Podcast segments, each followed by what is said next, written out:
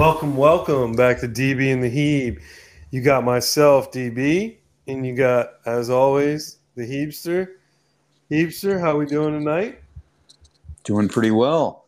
Doing pretty well. This is uh, maybe oh, we got one more one more uh, pod where you're going to be in the great state of Texas, and uh, then moving on up, moving on out, right? That is correct, my man. Over the weekend, I'll be gone. I won't be able to watch as much football. I'll be traveling across country to get moved and go from there, I guess. Well, maybe that'll do well for me this week with uh, maybe some of your picks. I got some ground to make up. Let's just say that. got some ground to make up. Uh, I went two and one again this weekend. You went one and two. Yeah, the uh, SEC is not treating me well this year. That's for sure. No, it is not. We'll get back into that in a minute, but I think we'll just start off with just a little bit of the Ryder Cup, and then we'll we'll bust out into football from there. Ryder Cup ended up being a complete hmm. shit mm. show for Team USA, and I don't really have a lot of words for this. It was, like I said, a complete shit show. Everything from day one started awful. As we were on the last pod, having some drinks, watching a little Ryder Cup as we wrapped it up for you. You felt like it could have turned, and then once the back nine started on the first round, the whole thing was over on day one. You get swept in the morning rounds, you split a couple in the afternoon rounds, you don't win anything. First time a number one player in the world does fails to win any match at the Ryder Cup. The best pairing of the week looked like to be Harman and Homa, to be honest, for the USA. But guys that just barely got in. Yeah, I mean, they got in on qualifying. There's no world where they were going to pick Brian Harman if you didn't qualify for it. If these guys don't qualify, if Harman doesn't win the the Open Championship, he's not in. So, and what what a way to award him for his uh, reward him for his uh, his first uh, Ryder Cup that he's ever and probably, you know, most likely his only Ryder Cup that he'll have in his career. Uh, just to come straight out the gate and just you know lay an egg right away. We, on the last pod, we we get all pumped up about the Ryder Cup. I mean, I love the event. I think it's amazing, especially whenever it's over in Europe. I don't know why. Maybe I just like to be brutalized. I mean, is there any way? I, I really think these guys are so young that they saw what happened last year and they just don't look at history because they're so young. They're like, oh, if we just show up, you know, these guys are going to fold. That is not the history of the Ryder Cup. The history of the Ryder Cup is us getting our butts kicked most of the time. if, in all honesty, if we're going to call a spade a spade, you know, there are things that I'd like to see before I die, and on the on that on that list would be a Ryder Cup victory for the USA in Europe.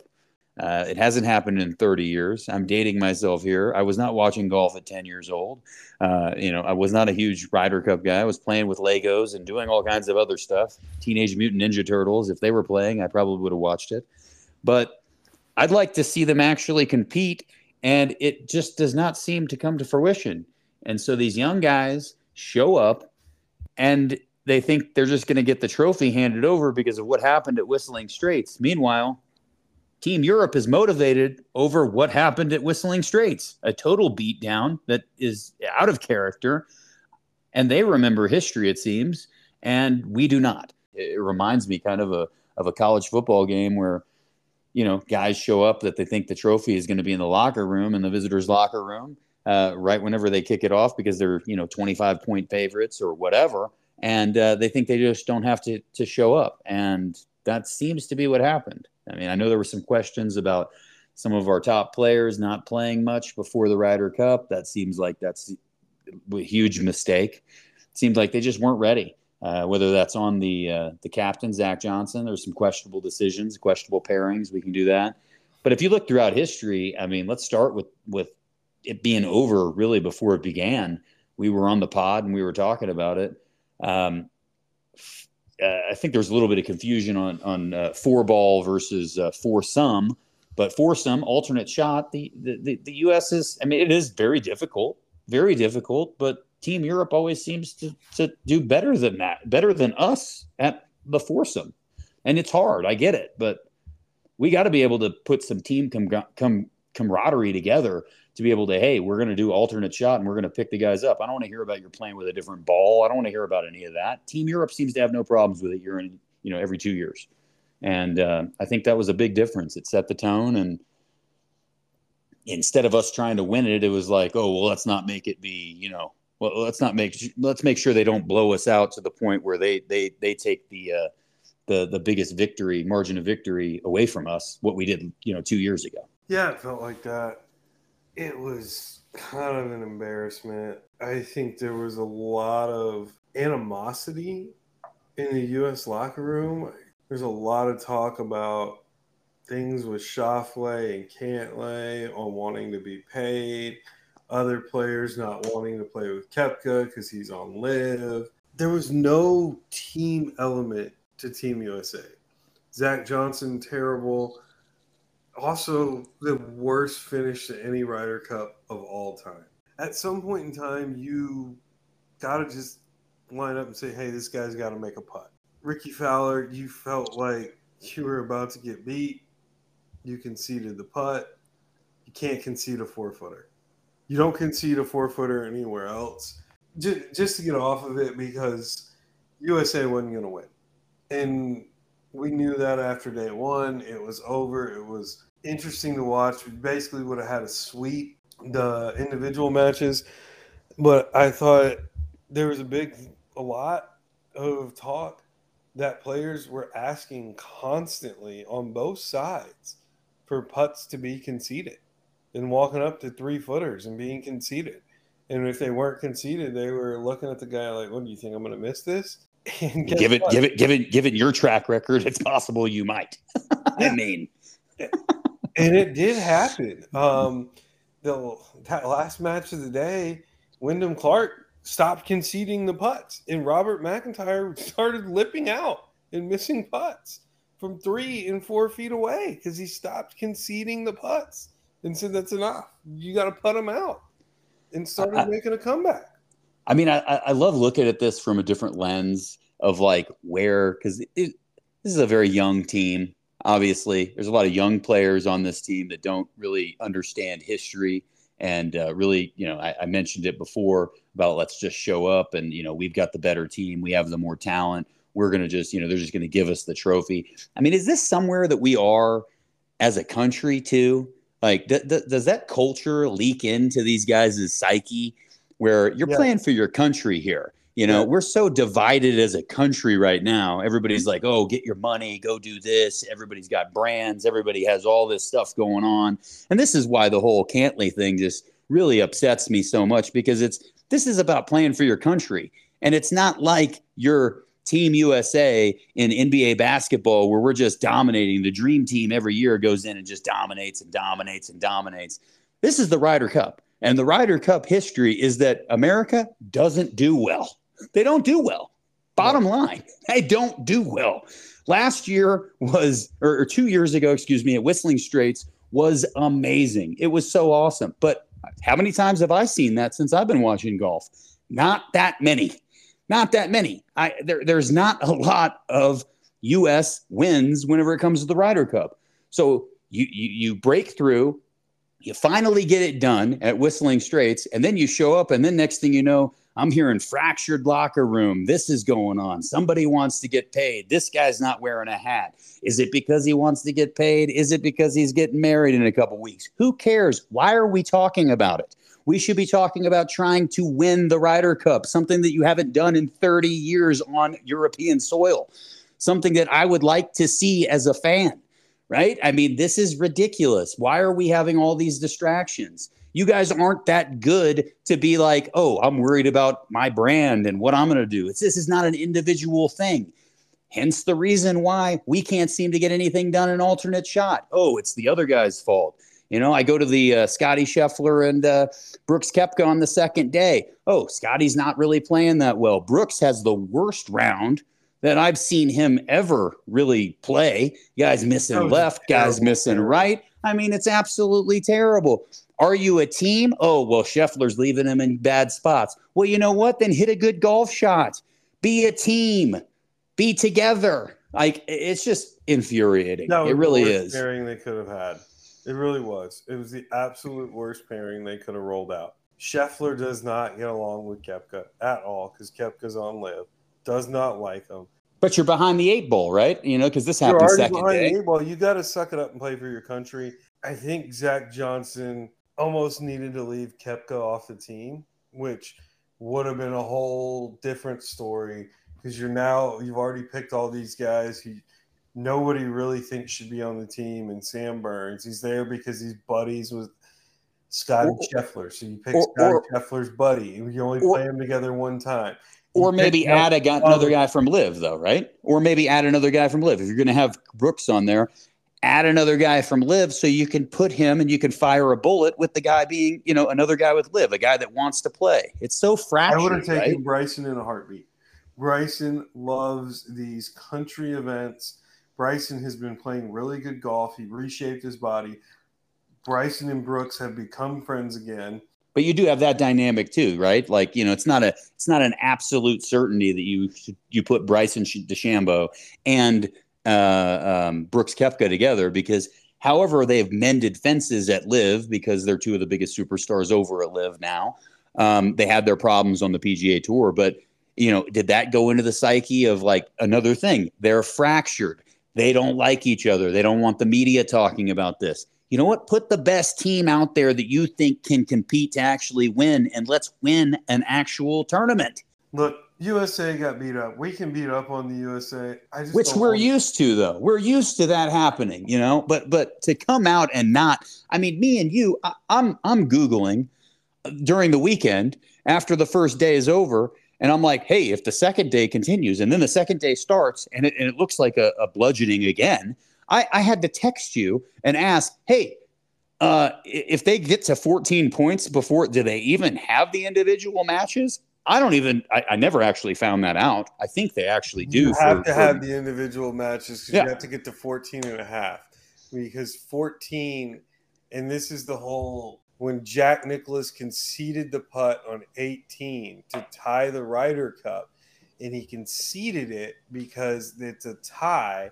And if you tie, you can you retain the cup. So you retain the trophy and you go down as the champions.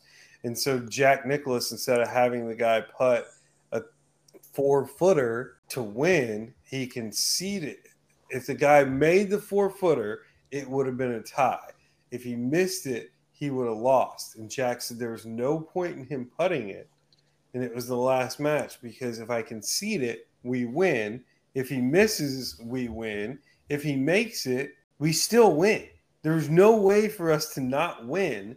So there's no point in me conceding it. The only thing that could have happened was he misses the putt and we win outright instead of take a split and win. So Jack conceded the putt. Well, I get that, but I'm talking about the first four rounds. I mean, there's four points in the four in the foursome, four points in the four ball. They could Right, so that's eight thing. points. They could have won the whole thing. That's what I'm saying. 16 points available before the individual matches. And I was asking you some things about like it because the way it started out, it was not good on the second day. The second day did not start out well. It did not. I mean, they, they You on the board, all the blue all on the board. matches, but it would have been worthless, and they probably would have won all of them nine and eight or whatever, ten and eight. I couldn't imagine any American even caring at that point in time. I mean, why even play at that point? I mean, but that was the question. But we shouldn't even be asking these questions. A Team USA has a better squad. Now, well, I mean, actually, we could debate that and go back and forth because there's there's a guy on there that I think we we gave a shout out to, uh, you know, before whenever he started a little bit on fire uh, out of the gate. But Viktor Hovland, man, I mean, tip your cap to that dude. That dude, very classy. Uh, I love that guy. Uh, you know, uh, I love watching him play golf. I think we were early on this, DB, uh, about Viktor Hovland. Uh, if he can get that short game going, um, and m- mostly around the greens, chipping these these small small shots, you know, thirty yard pitch shots, stuff like that. That's been his problem, and uh, that did not seem to be a problem here. Th- this guy could be the best player in the world. I mean, we we might be looking at. I mean, you know, to have the number one player, Scotty Scheffler, come out and look like what he looked, and Viktor Hovland just said, "You know what? I think I'm the best player in the world." And uh, he might be. Uh, I, I wouldn't be surprised to see him win a major next year. I'm not going to be surprised to see him win a major. I won't be surprised to see him hit number one in the world next year. Rahm is going to get in his way. Rahm's a machine too. Oh my god! I mean, he just seems built for this event too. I mean, Phil he just Mickelson's boy is he So- is a machine. some of those shots he was hitting, just just dagger shots too. Like you know, I, I go back to to what was it uh, the in the afternoon his shot on the first day, his shot on sixteen. Just I mean, whenever you think there's something happening, he's like, hey, hold on, you know, he's getting upset about you know putting it to eight nine feet. You know, anytime you're in that zone, I mean, Rahmbo, he's had his issues with his emotions and stuff like that. Hasn't been the most likable person. Um, go back to a few tournaments before he kind of turned it on. He's always been Uh, likable. He's just a hothead, and that's Yeah. what made him likable. Actually, he's not like the the thought that he's not likable has always irritated me because you know what made him likable when he's a hothead is that he's every single golfer on the weekend when you're hitting bad shots and you're getting mad and throwing a club. You just don't see it on PGA Tour. You don't see Yeah. people. You know what? Yeah, the, o- the only difference is, is that guy actually, you know, has something to be, uh, uh, you know, not something to be mad about. Uh, whenever me as my 12 handicap is out there hacking it up, you know, I'm like, oh, that thing should have been closer than that. You know what? If I get it on the green, it's a good shot. I mean, if I'm going to be honest. I have thought he's the best player in the world for a while now, and then people have asked me, and I've always said, "No, His his driver's really accurate. It really is, uh, and he's long too. And and his you know the combination of being long and accurate, um, it's he? something. It, it's a it's lethal. It, it really is. And he always figures out how to make a forty foot putt when you when he needs it. Yeah, and he's not that great of a putter either, though. I, I mean, honestly, I I mean, if, mean, if you're if it, I mean, is he the was standard for not great? Because if the standard for not Rory great- McIlroy's not great, so if that's the standard for not great, then Jon Rahm is world class.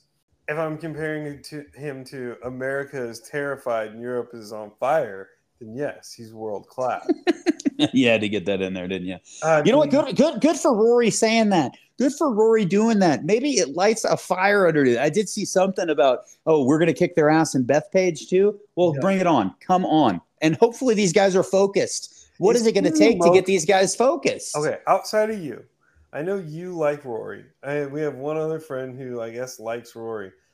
I personally do not know one other human being who likes or ever cheers for Rory. And since we've started the podcast and we've gone back and forth, I have been asking everyone I know, and not one person I know cheers for Rory McIlroy. Not one. I've never had somebody say, I like Rory or yeah, I cheer for Rory outside of you. He's the LeBron James of golf. Okay, I mean, I mean that's that's not necessarily a bad thing. I mean, uh, if you're going to say LeBron, LeBron- LeBron James, I mean, LeBron is also one of the most unliked people in So, basketball. He- so okay, polar, polarizing then, polarizing. He's polarized. He's the Kevin Porter Jr. If we're gonna go NBA. Oh, come on, come on! Especially this week, we're gonna we're gonna bring that out. That's a little harsh. okay. I mean, Kevin Porter Jr. harsh. Really? I mean, wow, really? Come on, DB. It's extremely harsh, and that's not true. I mean, he's a family man. He's So let, let's it's let's. not true. It's not true. I was just trying to think of the most unlikable person. Oh God! I mean, you might as well say the guys like the you know everybody at Michigan State at that point if you're going to bring him into the deal. Ooh, I don't know if I can go that far. Jesus. Kevin Porter Jr. is still more likable than Michigan State. Kevin Porter Jr. I think it's one- trending. I mean, I don't know. It's trending. I mean, some of the stuff that's coming out now Kevin is. I Porter mean, Jr.'s got one, maybe two incidents. Michigan State's got about 250. Little shout out though. Well, that that seems like a good segue. Was media day? We'll get into that a little bit. NBA media day. We're not going to spend a lot of time on it. Uh, it's still early, uh, but NBA in, in, NBA preseason starting up. Uh, it, it was released today. Since you talked about Kevin Porter Jr., uh, he is definitely not going to be a part of the Rockets' future. So there's that. Uh, it looks like it's going to. Rockets for that, dude. Thank you, Houston. The NBA has not come down with anything yet, but the Rockets as an organization put themselves in a position to possibly be fined and get in trouble from the NBA, but have said we've seen enough, we know enough, and you will not be a part of this organization. And what you have done, we found, I think, despicable. Despicable. I was going to say it was disgusting, but it was despicable. That's a good term for it too. Yeah, absolutely. Yeah, absolutely. Uh, I mean, it doesn't hurt. I mean, it was a pretty easy decision for the Rockets in, no, in that very regard. Very easy, but the NBA but yes, rules, they got ahead of it. Talked about the NBA rules. The Rockets are supposed to wait for the NBA to tell them what they can and cannot do with Kevin Porter Jr. And ownership and management finally said, you know what? We're not waiting for you because we've seen enough. We know enough. And you're not going to go beat up a woman and break a bone in her body. And you're not going to act like this and let us sit around and wait and sit on our hands. Nope. Because they asked why he's not here. They said, because he will no longer be a part of this team. I'm giving yeah, I mean, all the, accolades to the, the Rockets I can give because I am very proud of them for doing that. Yeah, the decisions for Kevin Porter Jr. Eh, has, has never been his strong suit. Um, hence the reason why he ended up in the Rockets in the first place. Uh, it was a highly touted pick that came out. Uh, Cleveland gave up on him, whether that be work ethic or off the field things or off the court things, excuse me. For him to make this decision right now with Amen Thompson, I mean, they just drafted a stud. This and he looks like a stud. His decision making. This is just about him as a person, and he well, might need to get some real help. But- well, I, that that much is obvious because if it's if the writing's not on the wall, whenever somebody you know that guy's taking your job, that, that guy, and so if you want a future in the NBA, you either need to be a good player and, and you need to perform so you can go play somewhere else because Houston, you weren't going to end up being you know being a tandem. I mean, the Jalen Green uh, KPJ thing did not work. That's why they drafted Amen Thompson. I mean, there's other reasons too of, of people, that were available, but I mean, I think they got the perfect guy coming in, Amen Thompson. And it, it, it's a total opposite of character with Amen Thompson than KPJ. And so you have that, and then you you make these decisions to do and i don't know the whole story but i don't need to know the whole story i know that that that in new york you, you know your name is in the paper for beating a woman that's not a good look whenever you have somebody that's taking your job that just got drafted. She, that is that is literally the exact opposite of you. He is a worker. He is a guy that shows up every day, loves his craft, wants to work on his craft. Him and his brother. Which, by the way, Detroit Pistons. I mean, you guys got a good one in that guy too. I think I think these kids are going to be great. I think these kids are going to be really good ball players. I'm excited to see them. And you were, and that, and that's high praise coming from you because uh, you weren't that high on the Thompson twins coming out. I remember going back and forth because I didn't know a lot about them. I watched some tape and and, and just heard some of their story, and I was like, high on. I think they're going to be in good situations to help them become good players. I wasn't high on them being individual superstars.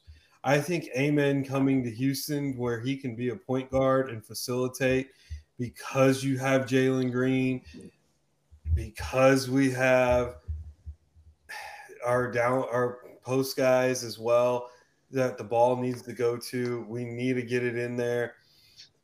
We can play a little inside out. We can play outside in. He is not going to ball hog at a point guard position, and it's going to free up the Rockets. I think Ausar Thompson is going to be in a spot with players, young core around him in Detroit where it's going to be good, but them coming out, and this is where I've changed, taking a look at a few things. Them coming out, touting them as individual superstars that you're going to build your team around. I don't think that's who they are. I think, especially with Amen Thompson, he's got Jabari Smith, Sengun, and Jalen Green. He's got Dillon Brooks that can play defense for him. He's going to be playing with VanVleet, and VanVleet can now be the starting point guard. We can probably transition out of that contract after two years. I think it's a really good spot for Amen Thompson to actually develop into a player because I don't think either Thompson brother, being a guy you're trying to hand the ball over as a top pick, that this is going to be our guy and this is who we're going to build around. I think he complements the core, does not create the core. Yeah, I'm a little higher on Amen. Uh, in all honesty, I, I think he's got the makings of a superstar. Uh, we're worried about his shooting. We didn't draft him to shoot right now. Again, And- I, I think he could be a superstar. I'm saying he's not the guy you draft Oh, to build around right away. I think Okay. the core around him allows his skills to develop. I see the floor, the absolute floor of Amen Thompson being Ben Simmons. A sore, a sore, I think is Thompson, isn't it? Maybe. I think I? right. I might have. I might. have I might have missed it. Damn, I couldn't remember how to pronounce it. So thank you for correcting me. I, I haven't. I haven't paid paid a lot of attention to Detroit basketball, but I think it's a sore, a, a, sore, a, a sore. I think it's a sore. I don't. Okay, I'll- I'll get back I. I would defer to you to be correct because I couldn't remember how to pronounce it, so I just went with something. I know people were calling it Amen Thompson for a while, and I know. I know it's Amen. I know it's Amen for for for him. I But- did too. I couldn't The- remember, and I mispronounced his name, so I'm The- glad you were able to correct me. the mental toughness and and i know everybody gets on me all the time they're like oh well you're watching summer league you know because you know that i love the nba i love the nba with a passion it's probably my second favorite sport besides baseball which we're going to get into real quick here i saw enough i mean he only played one game right? At one game they went down with an injury. Hopefully the injury bugs are not an issue. But some of the things that he made he just does the little things like setting small little rub screens here or there whenever after he gets rid of the ball his court vision. Uh, it, it, I, I probably get flamed for saying this but his court vision reminds me a lot of a young lebron james. Like he cannot shoot the ball. So in order for him to make an impact he's either finishing at the rim or and, and, and lebron james had problems shooting the ball early on in his career as well or he's going to make a, make an impact on defense priding on himself that he can guard every five, you know, all five positions. Uh, those guys are rare. At the draft, I go back to those interviews about the, with the dad, you know, all of the striving and, and, and the goal setting and everything. Uh, This is just a person that you would like to see be the leader of your locker room. We're getting ahead of ourselves. I don't want to get too the pumped up. leader of the locker room. Yeah, I really, I mean, and I think it fits perfectly because you got a lot of guys like Jalen Smith, Jalen Green. Excuse Yeah, me, I'm, I'm combining both of them. but Jalen Green and uh, Jabari Smith, but they're not real vocal guys to to to really be leaders, to be like that. You know, hate to throw it out there, but like the mom, the Mamba mentality of like show up early, be here, take care of your craft. I want to get better. I Amen seems like that guy. A mentality thing. And you know why I can't stand the Mamba mentality? I'm going to stop you right there. Because all these people, I got Ma- the Mamba mentality. No, you don't. You legitimately don't. You want to show up and work for four or five hours a day and ah, work every day. That is not what Kobe Bryant did. Kobe Bryant worked nonstop all the time. That is what Mamba mentality is. That's not what it is. It is nonstop. Love your craft, devote yourself to your craft, elevate your talent from talent to skill, not just put in the weight room hours that are asked of you. Oh, I put in an extra 30 minutes. Well, guess what? You're still not on Mamba mentality. the players that are saying they're about the Mamba mentality or the players that don't have it. The, the players that come out and they don't say anything and you just watch them. Those are the guys that could have the Mamba mentality. And Amen Thompson is not one of those dudes. I haven't heard him talking about him showing up early and him doing this. It's just what he does from what I've heard. He doesn't have to come out and tell you he's got the Mamba mentality because you would know it because you see it in how he shows up for work. And that's what I really love about him. I don't want to get on uh, get on a huge kick on it. I, I, I'm in love with Amen Thompson. I, I love him. I think he's going to be a really, really, really good player. Really excited for Rockets basketball and seeing where they go. I, I- I think they can make it to the play-in this year. It'd be, I think, me and you. But we're going to get into that in another pod as we get closer. We're not going to get into any more Rockets. I just thought. Yeah, what, what, one, one more thing on and Jimmy Butler showing the emo look off. I mean, does does Dame really want to be around something like that? I mean, I love Jimmy Butler. I don't know what's going on there. What what what is the deal? uh, it's kind of his thing. He shows weird. weird hairstyle every year to media day now. Really? Okay. Yeah, so he's done this, I guess, two or three years in a row with some weird and interesting hairstyle. I don't know why he's doing. He's not going to rock that all season, though, right? I mean, that guy can't play basketball. Like, I, I mean, don't maybe know he if I can. I don't know. I- white person, but I mean, he'll sweat that perm out. He'll be sweating. I don't even know if it's really a perm. It's like uh, the, I mean, the emo styles like the the shits in your ear or, or the shits in your your eyes. Like I've he's gonna be moving that. black women to know if you're trying to get your hair straight like that, that's a perm, boy. Yeah, black women. I, from what my is? experiences Wow. in dating black women, to get your hair straight like that, it's usually a perm or like a flat iron. You gotta, you gotta do some work, and uh, I, I know from certain experiences you can sweat that out. I, I mean, you're you're talking to the worst person in the world when it comes to like what's going on with hairstyles because the heapster hasn't had hair in in God knows how long. So Hey, uh, I would have no idea. Maybe he can do it. Just one last little NBA note before we get into football. I know you're up in Colorado. What about Nikola Jokic asked about Deion Sanders? And he's like, sorry, don't know. Doesn't know who Deion Sanders is. He doesn't really follow football, I guess. But grew up in Serbia, goes back to Serbia as soon as the season's over, not spending his time in Denver. Uh, Jamal Murray talking about some of the team went to the Colorado USC game. They asked him, Jokic, what do you think? He's like, sorry, don't know. I mean, when you're the best player in the NBA and you're coming off of a championship, I mean, that's you can do whatever you want. Uh, I kind of go back to that Bull Durham. I don't know if you've watched that movie and seen it, but uh, you know the the shower shoes and uh, fungus on the shower shoes, right? Like uh, you win twenty in the show, and they don't care about your shower, your, the fungus on your shower shoes. It means you're colorful.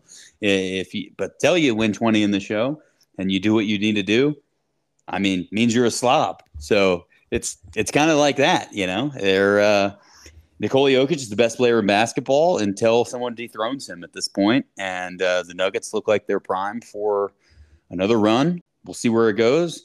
Um, I was more taken taken aback by. Wasn't actually really taken aback by this that that guy hasn't even picked up a basketball in the entire offseason. He has other things going on. He's in his hometown.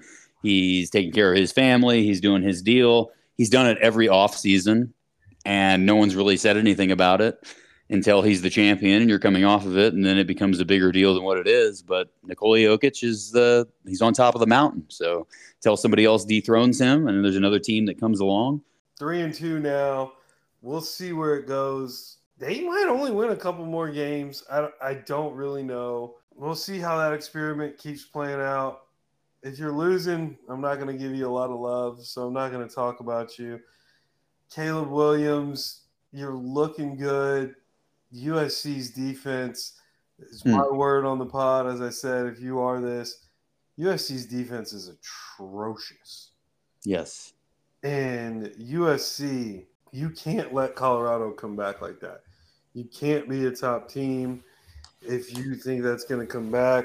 I don't think you, at this point in time, the way the Pac 12 is set up, I don't know that USC is going to make the Pac 12 championship.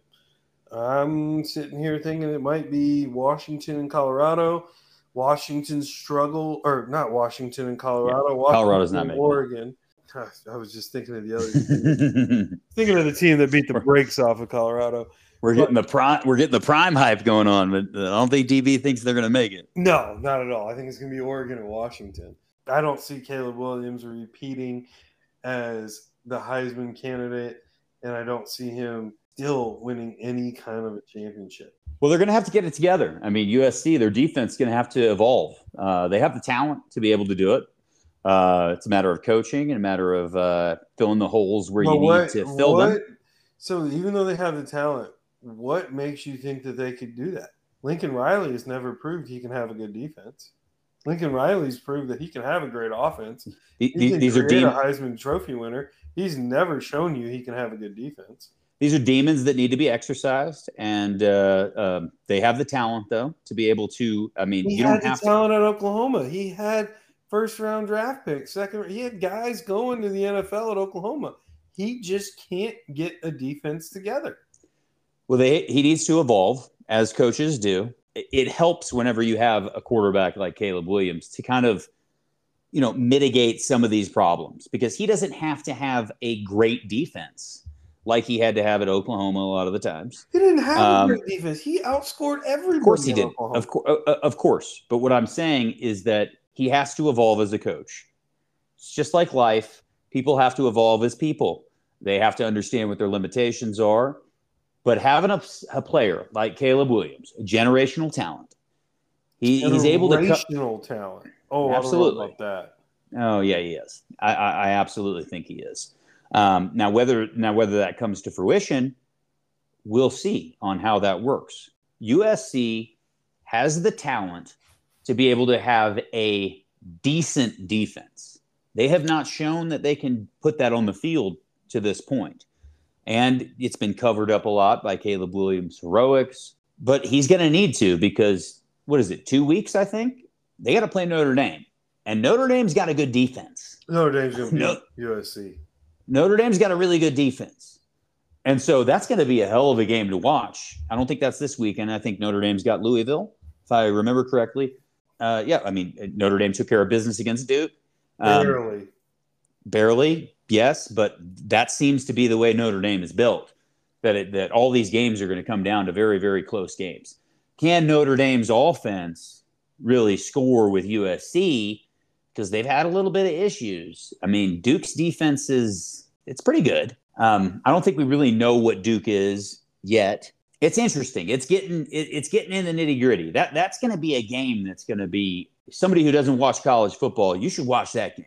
You should watch USC Notre Dame because that's going to be a hell of a game and it's going to be close. I don't see a blowout happening. Unless it, may, maybe the, the only way that's a blowout, I think, is USC maybe blows the door off Notre Dame and Notre Dame can't keep up. No, that ain't happening. I think Notre Dame has the ability in the defense to shut down USC more than they've been shut down in a long time. And USC doesn't have a defense that's going to be able to really stop Notre Dame. I don't know what the line is right now, but I'm taking Notre Dame to cover. Well, they haven't brought the lines out yet because that's two weeks away. I think uh, Notre Dame's got. Uh, okay. Well, I'm telling you right now, Notre Dame covers. Okay. I don't think Notre Dame's going to be favored in that game. They're going to be getting points probably at home, I would think. No, Notre Dame needs to be the favorite in that game. They you think better, so? You think Notre Dame's going to be the famous in it? They're the better team.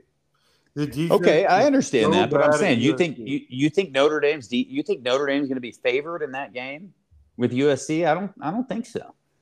That, that's going to be one of those dog specials where Notre Dame's getting points, kind of like what kind of like Ohio State. Uh, they they were getting points at home too. Notre Dame got points at home. I think it's going to be the same thing. Notre Dame's going to be getting points at home. They're not, you're not that worried about them covering. USC's defense so bad.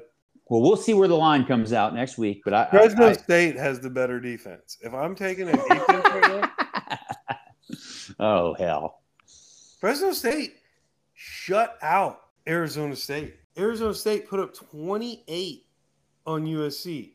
Fresno State didn't give up any points against Nevada this week until garbage time, and they gave up a touchdown and a field goal late. Yeah, but Notre Dame USC is a different animal. This is a rivalry game. This is everything that encompasses, uh, you know, a big time college football Notre game. Notre Dame's gonna be a five point favorite, and they're gonna cover. There's no way Notre Dame's gonna be five point favorite, but like, but we'll see where the line comes out. I would USC be shocked. Defense is so bad; they can't stop Notre Dame. Hartman's gonna throw all over, and your boy Hartman is going to beat them. Yeah, Hartman didn't look that like. I mean, it wasn't like amazing against Duke. I was expecting Duke is a better team than USC defensively. I agree with that. He is going to struggle more against the Duke than he is against the USC. This is where legacies are submit are cemented right now. So Caleb Williams needs to come out and have a really good game against Notre Dame and and and use that platform that he's got. Uh, he's he, he's talking to focus about going to the NFL and getting paid. That's what Caleb Williams needs to focus about.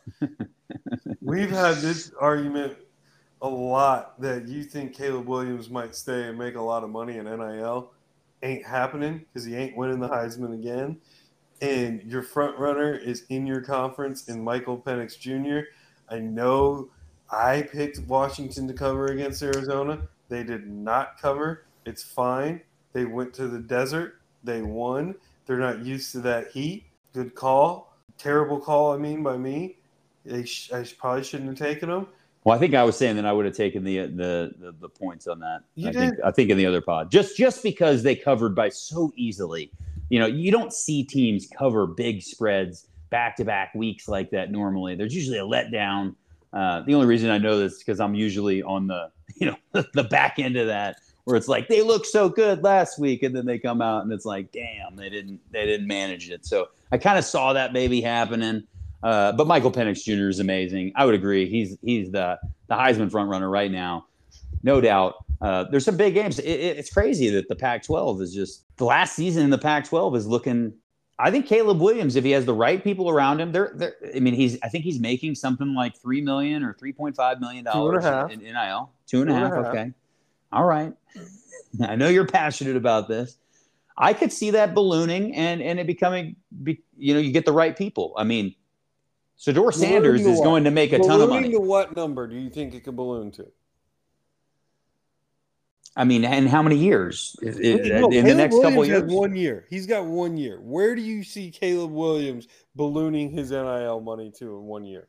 I think he could go to you know ten million dollars There's no way. I mean, He doesn't if, win the high. Just listen. No, no, no, no, no, no. If he gets the right people around him to build his brand and to do his thing, Ten million in NIL. I'm telling you right now. He doesn't win the Heisman. Boom. That Dr. Pepper, that big Dr. Pepper ad, he only has a little piece of it now. Because guess what? The next Heisman winner comes in and takes the bulk of that. That's what Dr. Pepper's doing with the Heisman. Nissan Heisman House, now he's just got a cameo. The next person comes in. So now we're already looking at probably 750 to 1 million down. So let's get back, let's get him back down to one and a half million. I'll give you two million. He gets back down to two million if he doesn't win the Heisman. He can he can make that up in 1.5 million somewhere else, maybe three and a half million tops. The other thing is you got to remember his players are getting NIL from all the boosters too. He ain't getting 10 million. And if you're going to get 37 million guaranteed for to be the number one overall pick, that's a four year deal. You're putting a one year risk For you. out there. This guy, it's not going to happen. You're not going to get the same endorsement money you get as the number one overall pick. Now, guess what? The NFL's pushing you. You got a billion dollar industry behind you, pushing you, getting you endorsements. We want him to be the face. We want him to, as the face of the rookie class. Bryce Young is out there getting getting deals, getting all of that. He got his Jordan brand deal. He got, I think it was Body Armor is the drink that signed him, and he got one other deal, and he made a ton of money on that. You're not as much as Caleb Williams and his dad want to talk about. We could stay because we can make money in NIL. Okay, you sit your ass in that fucking college for one more year. You take your three and a half million, then you go become Matt Corral. Then you become the no, next come on. Matt Corral wasn't a bad quarterback. I'm only using him as an example of he gets carted off the field and goes from a top 10 pick to a third round pick because he got hurt and got carted off the field and had a gruesome injury and is now an NFL backup because you know what? He's not the top 10 pick. You're not you don't have to push him as a franchise. You don't have to ever make him the starter. You're not getting your endorsement deals hey, you could be Will Levis and go in the second round because Will Levis got hey, Will Levis That's was going to be the top happening. pick and got dinged up. Goes in the second round. Now he's making his guarantee is nine million, not thirty-seven million. I understand. making a quarter where- of the money, and I- guess what? You don't get any of the endorsements. We're talking about taking a fifty million dollar guarantee in money with salary and endorsement. I understand where you're. I, I understand where you're going from. Where, where you're coming from here. year. I understand where you're coming, You but Trailblazers, tra- tra- tra- financial person in the world. Trailblazers are rewarded. Trailblazers are rewarded, You're and Caleb Williams has the platform. Yes, he is absolutely. He has actually. He's not, but he has the ability if he gets the right people around. him. Look what Shedeur Sanders is doing. He is Shedeur Sanders money three ways with his dad and his brother, and his Shedeur- dad's taking the bulk, and he's getting these contracts because D because Deion is more marketable than Shedeur Sanders. Deion Sanders has proven thirty fucking years that he sells. Shedeur Sanders is only getting it because he's connected to his father. Caleb Williams does not have Deion Sanders as his father. Bronny James was your other example when we talked about this. LeBron James is marketable. You connect Bron and Bronny, guess what? You get the right people around him. You get the right people around him. It you can grow this pie, right is what I'm saying. Is it going to be? Is it going to be the guaranteed contract of what you're talking about? No, but he can make an impact and put a put a blueprint together for players to have some sort of leverage. You're right. He's of what team they want to do. Okay. And then when he gets hurt, he'll also have the blueprint of why. Don't say that. Don't say that. Don't say that. Don't say that because that's unfair. Okay. And if he gets hurt, he'll also be the blueprint of why players won't. Okay. I mean, I, I understand. Trailblazers are rewarded though, and he has the ability to build off of that blueprint that he has. And you know what? If he performs at Notre Dame, it, it's just going to make him more marketable at that point. Um, yeah, there's no bigger. Loses the Heisman, he loses two big contracts right away. What, what, do you mean? Why would he have to lose that? He could still be on those, be be in the conversation, be be on the the payroll. I mean, you're you're talking about like a pie that's not going to grow. This pie is going to grow. This yeah, NIL money is going to grow. Only going to be so big. You're not Dr. Pepper could could come out and say, you know what, instead of spending, you know, college football had a crazy year this year. Instead of spending three million dollars in NIL money, we want to allocate seven million dollars, and we want to go after all these other guys. Caleb Williams is in here. There's other Heisman candidates. We can we can increase our exposure and do this. You act like this is in a vacuum that there's only so much money available here. Like this is going to grow.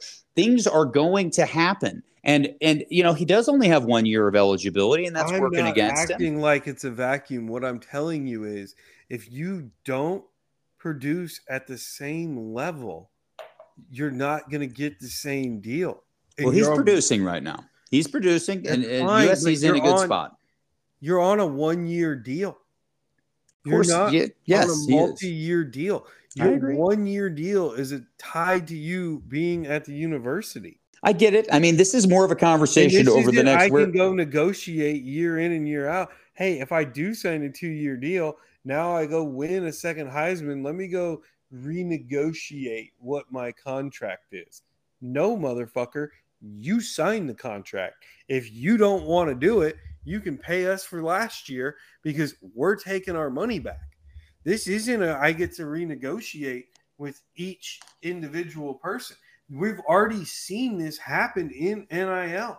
There's already been players who have had good years and signed two and three year contracts for NIL. Like, hey, I've had this year.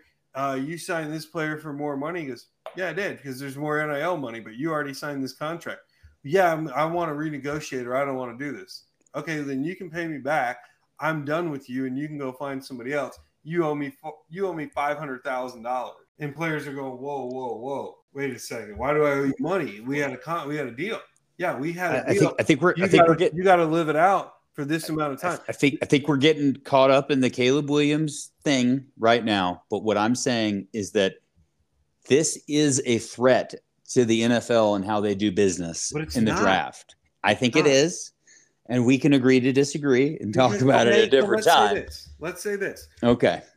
Let's say he decides I you think the worst team in the league is going to be Chicago. Let's say I just he decides as Caleb Williams, I don't want to go to Chicago. Yes. I'm not going to the Bears. So Why would now, you want to go to the Bears? Okay, just listen. So now he goes back and he plays his senior year. The Bears have the number one pick overall, get the number one pick overall again because they're horrendous. And they're saying, you know what? We're going to stick with Justin Fields. We're going to be bad because we're going to get Caleb Williams has no choice but to go to the draft, and the Bears take him number one overall. Well, when does he? When does he actually have to? I mean, I mean this could be a situation where he doesn't even uh, he doesn't even come out and say eligibility left after this year. So yeah, he's got. But but he, he but he he could wait until the NFL season is over before he says he's going into the NFL. But that declares. Excuse me, I couldn't irrelevant. think of the word. Declares. It's absolutely irrelevant for the argument. What you're saying is absolutely irrelevant. I think it is. It puts a lot. I think. I think no, it's, not, it's irrelevant. Just I don't think so. It is because he says I don't want to go because I don't want to go to the Bears, right? And the Bears are again the next season the worst team in the NFL. And so at that point in time, he can say I don't want to go to the Bears, and Bears say we don't care. We're drafting you anyway. Yeah, I understand You that, but how how no, how often do you get teams? How often do you have teams that go back to back years where they're the worst team in the league? I mean, that doesn't happen very often. Yeah, but you are playing a hypothetical, and I'm playing into your hypothetical. You can't say one. We're going to talk about a hypothetical and then try and bring in facts of what things are because the facts are irrelevant. You have to continue with what the hypothetical is. Okay. Well, yeah, I mean, hypothetically, yeah, the Bears could be the worst team in the league next year. I mean, but how Correct. often does that happen? How, on. how how often does that happen? That's irrelevant because we're we're talking about a hypothetical because we're that would be the worst case scenario for him. That would be the worst case scenario for Caleb Williams And is that he decides. Is exactly what I'm trying to prove to you. But but he's still going to get paid on NIL money and So he took NIL to take three years to take three and a half million instead of taking 10, 9 million a year, 9 million. 37. 37 Okay, was what is 9 million plus over a four, 37 nine million over two a hundred fifty four- thousand. Yep. Okay, so nine million plus. You're you're telling me I'm right. Thank you. So nine million plus, plus all of his endorsements that he goes number one overall in the draft. Right now he goes no. no, He makes six million. So you took three and a half million instead of taking the money when you could have taken it, and you left it on the table.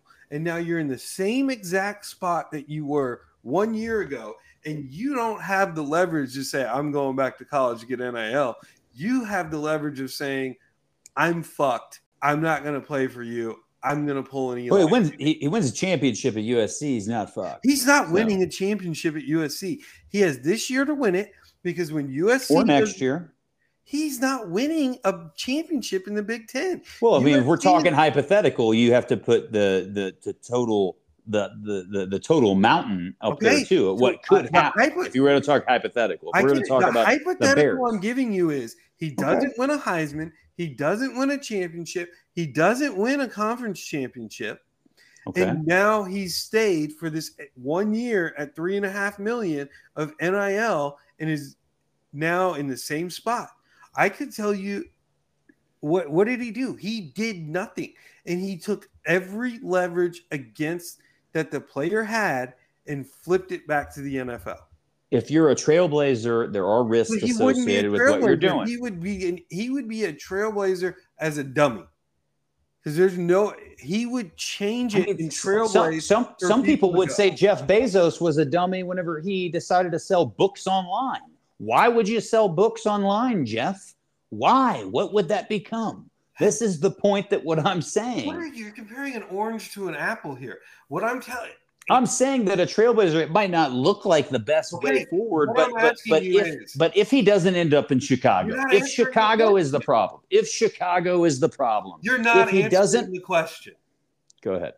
The question is if he stays, as you're saying, because he's got NIL and he doesn't want to go to Chicago, and he stays and he gets three and a half million in NIL versus the 10 plus million, and he comes right back into the situation that he's got to go to Chicago. How does that flip any leverage? Well, it might not improve him, but it could improve other players moving How? forward. Could improve it could improve other players moving forward by showing them a blueprint that there is a way that you could kind of control where you end up going. Did Maybe it doesn't work out. Maybe it does. Where he went, he would go to the same exact spot. you, would- you can't you can't put a hypothetical on like and then I'm give me the the hypothetical. You got You can't get- it or not. you You can, you, You can't- dance around this all you want. you, you can't give me the worst case scenario on the upside going into the league. There's always the Yeah. worst case scenario. You can't right. just look at the best case. We've digressed here. I don't think we need to go back and forth on this anymore. But what I'm saying, just to kind of wrap this up, and I'll, I'll give you a take right after this to just say your argument, is that NIL is changing things. The pot is going to continue to grow. It is going to empower top players, in my opinion, to control a little bit, kind of like the John Elway thing of having, you know, I'll go play baseball instead. You know, I understand that that's guaranteed money and NIL isn't, and we can get into the sandwiches of that. But who's to say NIL money doesn't doesn't start doing multi-year contracts just to be able to compete? Who knows where it's going to go? We are in the early stages of this, just like Amazon. Multi-year contracts. We've just, already just, seen it. Just like yeah, but uh, on a on a greater level, like whenever you have uh, other other brands competing as college football grows, uh, what I'm saying is it's an interesting conversation. And will will he make? Will Caleb Williams be able to make the guaranteed money that he would make whenever he went into the NFL? Absolutely not. It's not going to happen in one year. I get that, but could he make balloon from three million to if he has a great season to making nine million next year and not having to go to Chicago or not going to work? I think that could happen. You surround yourself with the right people, and that's it. I'll let you have the last take on it and go ahead. I don't know how he can balloon to nine million. No one's gotten there yet. Will it get there? Of course it gets there. But the problem is, no matter what he does, they are not. He can be a trailblazer but he could trailblaze to lose so much money. He could be a Matt Corral. He could be a, a Will Levis who gets banged up. He could be somebody that slides. And the problem is when you play a sport where one play can change your career and your career trajectory, you have to take the money. If you have a chance to go get $50 million or you, over a four year period with your endorsements and your guaranteed salary, or you have a chance to make $8 million for one year, which is less than your guaranteed salary. Let's say he makes 9 million, still less than his guaranteed salary. And that's for one year. And he, God forbid, has an injury and now becomes a third round pick. And now, oh, he's a third round pick. We don't really have to give him an opportunity Oh, you lost all your endorsement deals. Oh, Nike pulled out, Adidas pulled out, Body Armor and Gatorade pulled out. Everyone who's competing for you has now pulled back out, and you're looking back and going, "Oh shit, I took nine million. Now I'm only going to make ten million over the next four years. I just did five years at 19 million instead of four years at 50." Speaking of one play, changing the total hopes and dreams of everything. You mentioned that. I feel like this is a good segue to go into Mauricio Dubon. Wow. One play, one at bat, one pitch. The Houston Astros, the entire, the entire season loops on its head, changes totally. One pitch in Seattle. He hits a three run bomb big time, big time Mauricio Dubon ends up catapulting the Houston Astros to winning, what was it, five of the last seven games down the stretch? I think it was. Five of the last six. Five of the last six. I kind of left one out there. Five of the last six to not only get into the postseason, punch their ticket, but to win a sixth straight AL West title seven straight playoff appearances. The Houston Astros getting it done. Rangers not able to beat Seattle on the last game of the season. What are your thoughts, DB? I'm pretty pumped. I think it's awesome. Playoff baseball. Let's go. My first thought the Heapster was 100% correct. Uh, the Heapster predicted that the Astros would win the division, where I said they would not. And I said it didn't matter. So my first thought was, oh shit, at the end of the season. Wow, good prediction, sir. And I was wrong. Second thought. I, I, I, wouldn't say I believe that all the way up to there, but yeah, it was the prediction way early on. But thanks for the shout out. Thank you. Hey, we you never changed. That was your prediction. That's what you stayed with. Let's just leave it where it is. You were right. I'm gonna, I'm gonna, I'm gonna, I'm gonna leave the table with the money right now. It, I don't want to put it back down the Heapster was right and I was wrong, which is a very big rarity on this podcast. So we just need to make we need to acknowledge it. I think it's great for the Astros. They get some time off. They get to rest. They get to go into the divisional series with the rotation that they want to start off and where they want their starting pitching rotation. I think our starting pitching looks really good. One of my big thoughts was the JP France late scratch against the Diamondbacks for Jose Urquidy to come in, and Jose Urquidy pitched really well, really well.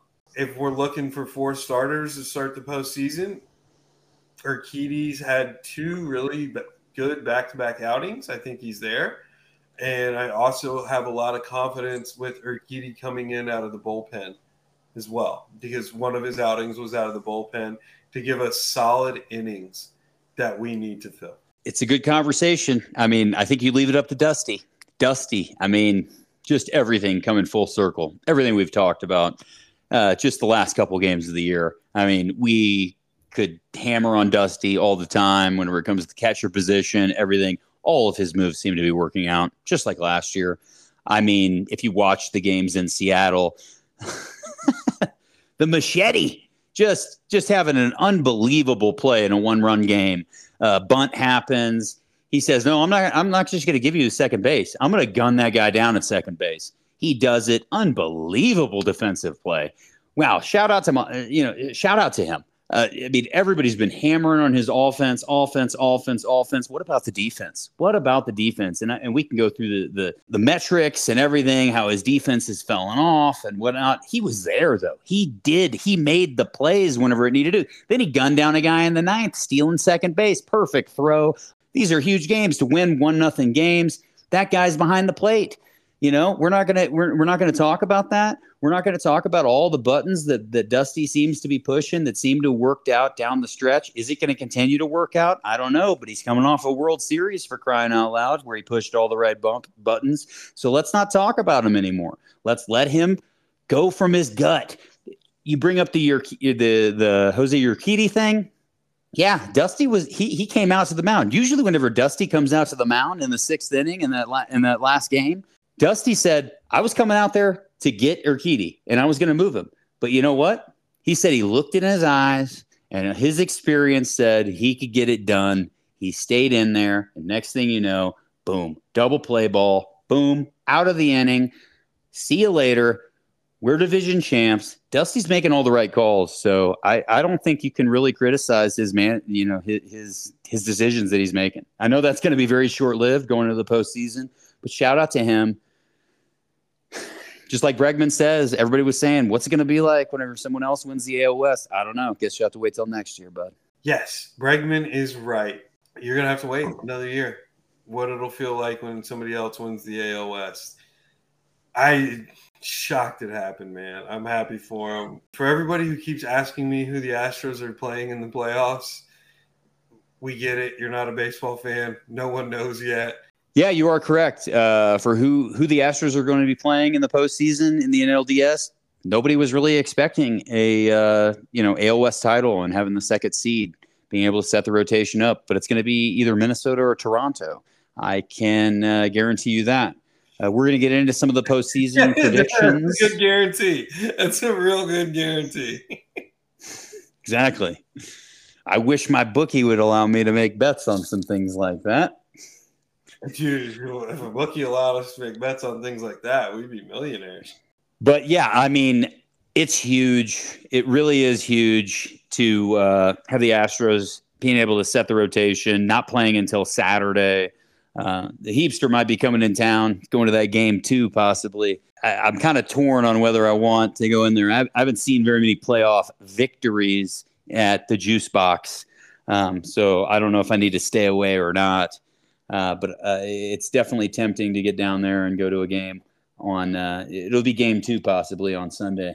Really? When will you get into Houston? Uh, be Sunday morning probably. Be, okay. Uh, so so the the schedule is not out yet. Hopefully it's not a day game. Hopefully it's a night game, and we don't have to, to cram it all in. But there, there's a really early flight that I'm looking at on Sunday from Denver to Houston. Uh, I think it leaves at 5:30 a.m. and uh, we'll be pre-gaming on that thing. Awesome. I will be doing my best to get. I hope it's an evening game. I'm doing my best to get up into Pittsburgh my Sunday evening. Got to get the car across country, so I'll be driving. Just wanna, I want to get up there, watch a little football, watch some Astros baseball. Hopefully, it's a little cold out. I got a nice Astros starter jacket I want to wear around Pittsburgh just to show off to the people of who the best team is in the MLB. Hopefully, we get some good playoff baseball with some cool weather, and I can bust out the old school Astros starter jacket. Well, let's keep on MLB here. Uh, the Astros are not playing on Tuesday. Playoffs start on Tuesday. This is a great time. I'm pumped big time. Love the MLB. Love the bracket. Let's talk about some of the upcoming games. They start tomorrow. It's going to be a great day. Wild card weekend, or actually not weekend, excuse me. Wild card during the week, which is even better. We start off mm-hmm. the Rays versus the Rangers. We've got a 308 Eastern time. First pitch, 308. 308. That's 108 my time. Stack day, wild card during the week. If there's a day to, you know, March Madness comes to mind where you just want to miss work and just sit around and, and, and, you know, tootle around and watch something. Tuesday, four games we got. We start off with the Rays versus the Rangers. Um, that's going to be all these games are going to be in Tampa Bay at the Trop. Uh, then we go to Twins versus the Blue Jays, which Astro fans are going to be all all looking at that, obviously, to see who the the opponent's going to be. Those games are going to be all in Minnesota, the three games. Uh, then we got Brewers Diamondbacks, and then the final game which happens to be in Philadelphia, 8:08 Eastern start. Wow, that's a late that's a late night for the Philadelphia Phillies fans. Only if you're on the East Coast. If you're on the West Coast, it's a four o'clock start. It's not that bad. So we're gonna have uh, what two games going on at the same time? 7:08 start East Coast time for the Brewers Diamondbacks in Milwaukee, and then you're gonna have Phillies Marlins. What are your thoughts, DB? And predictions on some of these series. Let's uh, let's get into that a little bit. Yeah, for the series, I think the Blue Jays knock out the Twins. I think so. The streak the streak continues. Then I think, the I think they've had eight, 18 straight playoff losses. I believe something like that. I got no clue. I know they're not good. I think the Rays take out the Rangers. I'm kind of leaning Phillies and Brewers. So DB taking, taking all the favorites here. Well, the Diamondbacks just didn't look very good against the Astros. They just got swept. It doesn't look like they're going to turn it around. The Marlins, I don't know. I, there's something about the Phillies that I like the Phillies. You like that song, don't you? You want to hear that song somewhere this week, this, no, this year. I, I could care less about the song. The Phillies had a good year. I don't. I, I, just don't believe in the Marlins. All right. Well, DB's taking all the favorites here: uh, four seed, three seed, three seed, four seed. I, that is uh, a terrible take because you know that's not going to happen. It's okay. I wouldn't totally disagree with some of those picks. Um, I'm going to go with Rays versus Rangers. I think the Rays get it done. I really do. The Rangers, their bullpen scares me a little bit. They have been a lot better though over the last month. The uh, the Rangers. So there there's an argument to, to, to be had that the Rangers have have have kind of written the ship. They, they've gotten they've gotten their bullpen in order a little bit. I think the Rays are going to be too much to handle. It's going to be a really good offensive series. Um, but I do think the Rays, their pitching, their starting pitching in particular, is going to really carry them. I believe, even though they've they've had some injuries, and you know every team is flawed in in the postseason. This was one of the most thing, one of the greatest things about MLB postseason is you know you got the Atlanta Braves as the overall best team in baseball over 162 games. Well, we're not talking about over 162 games here. We're trying to win. What is it? 16 games in the max here, um, I believe. I believe it's 16 if you're mean, a wild yeah, card. Coming all the way from the wild card, you're winning 16, I think it is, right? Oh, trying to win uh, 13 games. 13 games. Little little little bad math there. That doesn't that's not 162 games. So uh, I think Vegas shows that you're not getting one to one money. I mean, the A's, the, uh, not the A's. The A's are the worst team in baseball. Excuse me. The Atlanta Braves are the best team in baseball. They're they're built amazingly, and uh, they have a hell of an offense. We'll get to them at some point whenever it comes down to division series. But what my point is, anything can happen in MLB playoffs. That's why we love it. That's why we don't want to see it tinkered with. I know we had the pitch clock thing that happened this year, which we're going to see how that works out. Seems like it grew in baseball, and baseball's having a phenomenal year. Shout out to Rob Manfred. I cannot stand the guy, but you know what? He accomplished some goals this year. But I digressed. Rays versus Rangers. It's going to be a good series. A lot of runs, I believe, but I think the Rays Rays come out and, and, and take it. Moving on, Twins Blue Jays. This is a tough one for me. Twins are trying to exercise some demons. Twins have a really good offense. They've been playing really well. Correa's a little banged up. Um, there's some issues going on. Twins have really good pitching, but so do the Blue Jays. I'm going to lean on the Blue Jays. I think the Blue Jays get it done. I don't think the Twins are able to exercise the demons and the playoff nightmares continue. I just don't think the Twins are that good of a team. That's why I went against them. Oh, so you didn't go? You actually didn't go with all favorites. I apologize. I took the Blue Jays. Yeah. Oh, okay. Well, you took one, so you didn't. You didn't do too bad there. Um, okay, so I believe our picks are the same then. Rays, Blue Jays already.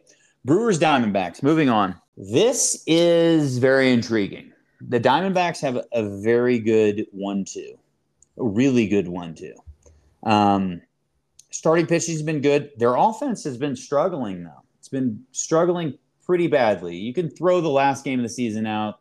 Diamondbacks weren't really trying to actually do anything. They pulled some starters and whatnot. Uh, the Astros had a, a, you know, throw that out, but they were trying to win the last two. Their offense has not been very good over the past couple weeks. I'm going to lean towards the Brewers. The Brewers, they have some injury problems in the starting rotation. They're missing one of their starters. He might miss the entire postseason. I'm going to lean towards the Brewers. I think the bullpen gets it done. The offense, Arizona's offense is definitely better than the Brewers. Uh, the Brewers have been up and down. Starting pitching is probably about the same, I think. Maybe maybe the Diamondbacks a little bit better, but the bullpen, I think the bullpen comes out, shows out for the Brewers. Brewers move on. The Phillies versus the Marlins. Wow, I'm really, really, really torn on this one. I don't think the Phillies are going to get it done. I don't see a repeat. Phillies, you know, everyone's been talking about the NL is going to be the winner of the Phillies versus the Braves. It's, all about the NL East. That's who's going to the World Series. And that might be true. But guess what? The Marlins are in the NL East too. I'm going to take the Marlins to win that. Upset the Phillies. Moving on to play the Atlanta Braves in another NL East showdown. Yeah, I, that's my take. I think we got the same teams there. I well, you did not. You took the Phillies. Yeah, I got the Phillies over the Marlins. Yeah, I got the Marlins over the Phillies. Really? That's my upset. I guess I just assumed you were gonna follow me on your picks, so I just assumed you took the Phillies. You you knew Marlins have been hot. To be right. Marlins have been hot. They've been hot. I like the starting rotation too. Something and about I just, Marlins, I just, I just don't buy them. Plus, I don't like that song. I don't like the Phillies song. Get rid of that. I, don't, I, don't, I haven't seen that they've been coming out with that. I mean, you, you know what song I'm talking about that they played all last year? It was exhaustion. It was so bad. No, I mean, I, I know you're talking about a song. I don't know what the song is because I don't. I just it's irrelevant to me. It means nothing. Divisional round will begin on Saturday, October seventh. That's whenever the real fireworks start. Um, whenever the just, Astros start their World Series run. Yeah, just just to kind of bring this all back, anything can happen in a best of three series. It's so huge that the Astros were able to move it past there. Um, it increased their chances of actually repeating by, I would say, a factor of five, if I'm going to be totally honest. Um, we've seen the Astros not take care of business in three game series against the Royals, against Oakland. It's hard to win in Major League Baseball. We throw out setting up your rotation, all of that. That goes to the first two seeds. It's really a crapshoot. Any of these teams could beat any other over the, you know, in a three game series. That's why you don't see them that often. Um, but this is where we're at in Major League Baseball um, with the expanded playoffs it seems to be working. Rob Manfred, everything he's doing seems to be hitting the right buttons. We'll see um, on on how that works, but attendance is up. People are excited. Um, it's a great time to be a baseball fan. Yep, it's a good time. It's the best time of the year. We got we got football, we got playoff baseball, we've got preseason hockey. We've got a weird NBA starting up too. NBA starting up. We've got golf again. As we said, golf is going to be done. There's a weird new thing that they have in golf that is probably the stupidest thing the PGA Tour has ever done. Let's go get a whole bunch of the bottom guys and have them compete for their job. So it won't be exciting. It'll be a whole bunch of golfers you don't know. And baseball is really going to be where the most excitement's going to be. I love playoff baseball. So I'm ready to watch. That's what we got. I think it's time we wrap this one up for the people. Uh, yeah, just just real quick on playoff baseball. I know we've hit on this a little bit earlier in the podcast about the pitch clock.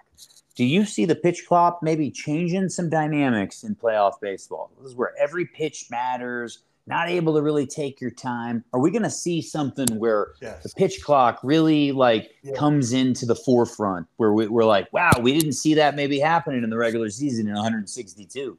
Yes, but it's not going to be noticed by a casual baseball fan. It's not going to affect any ratings, views, anything like that. It's going to only really affect people that are die-hard baseball fans that are watching every single game, night in, night out, understand, follow it, follow the standings, know the game. It's not your casual baseball fan. It's not your cat. It's just not a casual. It's not for the casual fan at all that's not who's going to notice it, and it's fine. It should be there. Leave it be. We'll be good to go. Awesome. Take us home, DB. Yeah, man. Before we finish, there's one thing I got to say. Kudos to Sungjae Im and Si Woo Kim for going 70, I think it's 74 or 76 under in the Asian Games to not have to go to the military and continue to play on the PGA Tour. Besides that, that's all we got for you people tonight. So, so, so you're telling you're you're telling me that they had to perform to avoid going into the military Correct. to actually go do their maybe maybe the United States team should try to implement that a little bit. hey, that sounds like a way we win a Ryder Cup in Europe, but yeah, exactly. That I'd like to see that before I die. So yeah, man. Well, hey guys, like, follow, subscribe. Tell us anything you want to hear about and what you want us to talk about. We've got two teams left in the Survivor League. These guys are battling it out and duking it out. So as soon as that's done, we'll get get somebody on here for you. Guests are coming. Is we got a guest coming up, and I think two week, uh, not next week, but the following week. Everything is looking on the up and up over here. The podcast is going to be changing with me going to Pittsburgh don't worry, we'll still bring your favorite Houston content that you could ever have, as well as sports from around the country. Thank you for listening. We love you guys. Heapster, great talking with you. Absolutely. Be good. Enjoy tomorrow. It's a great day. Playoff baseball. Let's do it, bud.